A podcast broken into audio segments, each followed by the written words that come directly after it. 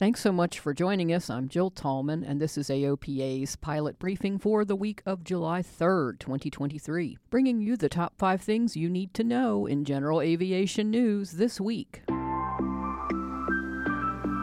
This is AOPA's pilot briefing. Your general aviation news update brought to you by the Aircraft Owners and Pilots Association. The FAA issued a notice of proposed rulemaking on June 23rd that removes requirements to obtain a Letter of Deviation Authority, or LODA, before conducting flight training in experimental aircraft. The proposed rule would also allow all public aircraft operations flight time to be logged toward FAA civil regulatory requirements. This expands a 2018 law that allowed pilots conducting forestry control and fire protection public aircraft operations flights to log flight time. Comments are due August 22nd. Joby Aviation unveiled on June 28th the first electric vertical takeoff and landing production prototype to earn a special airworthiness certificate from the FAA. So, what that means is it will enable flight testing towards certification.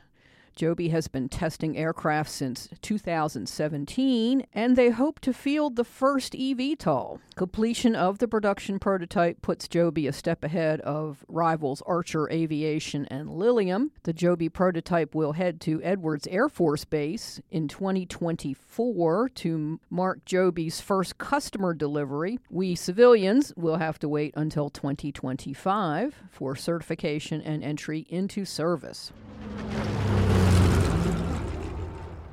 The FAA is offering a path to reconciliation for military veterans who may not have reported receiving Department of Veterans Affairs disability benefits on their pilot medical certificate application. This comes in response to a letter from AOPA calling on the agency to follow the same amnesty first approach adopted for similarly systemic problems in the past. Now, if you're a veteran and you're wondering, am I eligible for this reconciliation process? Well, if you are, you will already have been notified with a letter from the FAA, and there are deadlines pertaining to how soon you have to submit a new application and schedule an appointment with an aviation medical examiner. Good luck.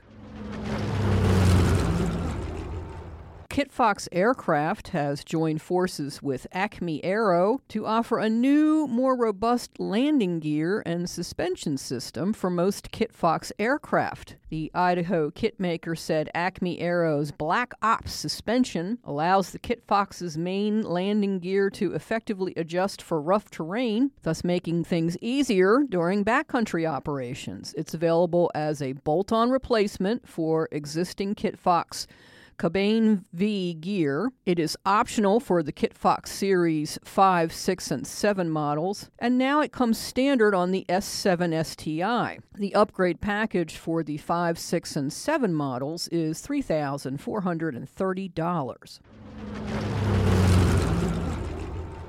Pilots in Florida have launched a license plate designed to promote general aviation and raise funds for young people to pursue careers in the aviation industry. The nonprofit Florida's Lifted Youth designed the license plate. They hope to use the funds raised from the sales for Children of Fallen Heroes, an organization providing resources to families who have lost loved ones who served as military personnel or first responders. It's a pretty cool design with blue and purple hues with the shadows of the state and an airplane accompanied by the simple and clear message Learn to Fly. If you don't live in Florida, you can still donate to Fly. All those donations will go to the scholarships.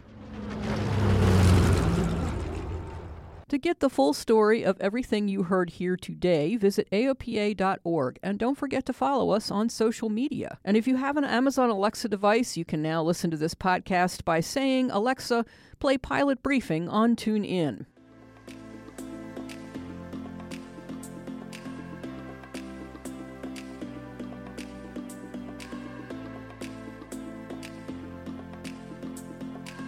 Thanks so much for listening. I'm Jill Tallman. Happy Independence Day, America. Fly safely, fly often, and I'll talk to you again next week.